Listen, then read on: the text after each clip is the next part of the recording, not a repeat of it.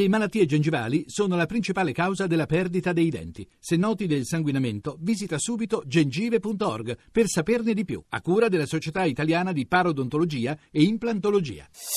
Voci del mattino.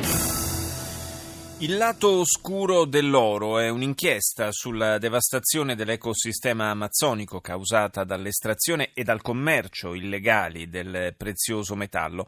Il lavoro è stato commissionato a un gruppo di giornalisti dalla Società Peruviana per i diritti ambientali e dall'Unione Internazionale per la conservazione della natura. Colomba Sanpalmieri ne ha parlato con Isabella Pratesi, direttore del programma Conservazione Internazionale di WWF Italia.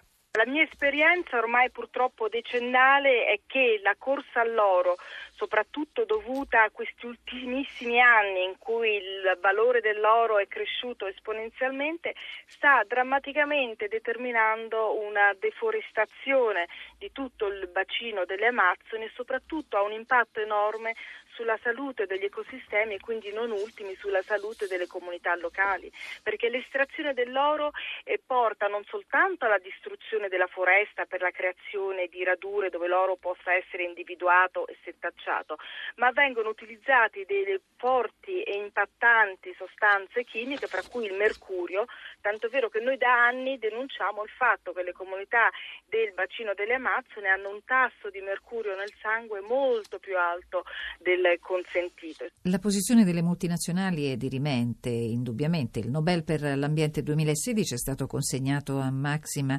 Acugna de Ciaupe, una contadina eh, peruviana analfabeta che non ha voluto vendere i suoi terreni ad una società estrattiva che ha cercato in tutti i modi e con tutti i mezzi di strapparglieli. Assolutamente sì, c'è un problema innanzitutto in Amazzonia di proprietà dei terreni e di diritti alla propria terra delle comunità indigene, perché non sempre, non tutti i paesi riconoscono la proprietà alle comunità che hanno sempre vissuto in quei territori ma che non hanno mai avuto gli strumenti legali per far riconoscere i propri diritti. Quindi questo è un problema enorme su cui il WWF sta lavorando molto perché è proprio alla base della conservazione noi abbiamo visto che dove le comunità possono essere responsabili responsabili della conservazione dei propri territori, riusciamo ad avere un'effettiva protezione degli ecosistemi. L'estrazione e il commercio dell'oro non fa gola solo alle multinazionali, ma anche a bande criminali. L'oro in Perù e in Colombia è in mano a quelli che erano i cartelli della droga, perché hanno adesso capito che molto più, rende molto di più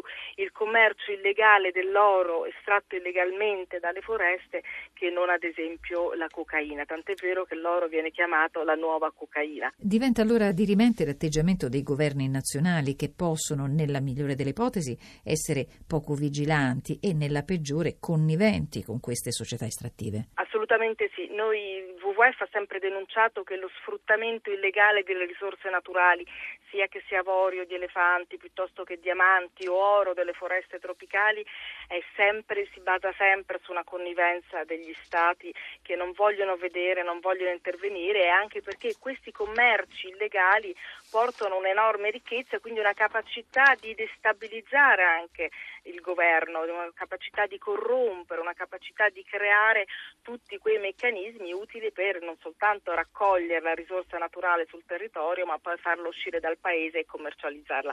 E la cosa che colpisce e che ci fa molto preoccupare è che lo stesso ex ministro dell'ambiente peruviano denuncia il fatto che dal 2000 ad oggi sono stati distrutti 370.000 ettari di foresta per l'attività illegale di estrazione dell'oro. L'attività di vigilanza all'interno delle foreste eh, potrebbe risultare difficoltosa. È molto difficile seguire la legalità all'interno di una foresta amazzonica perché sono ecosistemi molto, molto densi, sono ecosistemi che favoriscono la, la criminalità. La cosa forse più colpisce ed è più drammatica è il fatto che molti degli indigeni che cercano di opporsi a questo sfruttamento illegale delle loro risorse, dei loro beni, vengono anche massacrati. La COP21 di Parigi ha fortemente sottolineato la necessità della difesa delle foreste amazzoniche per contrastare gli effetti perversi dei mutamenti climatici. Quali novità sono state raggiunte? La vera sfida è quello dei nuovi obiettivi del, sulla sostenibilità,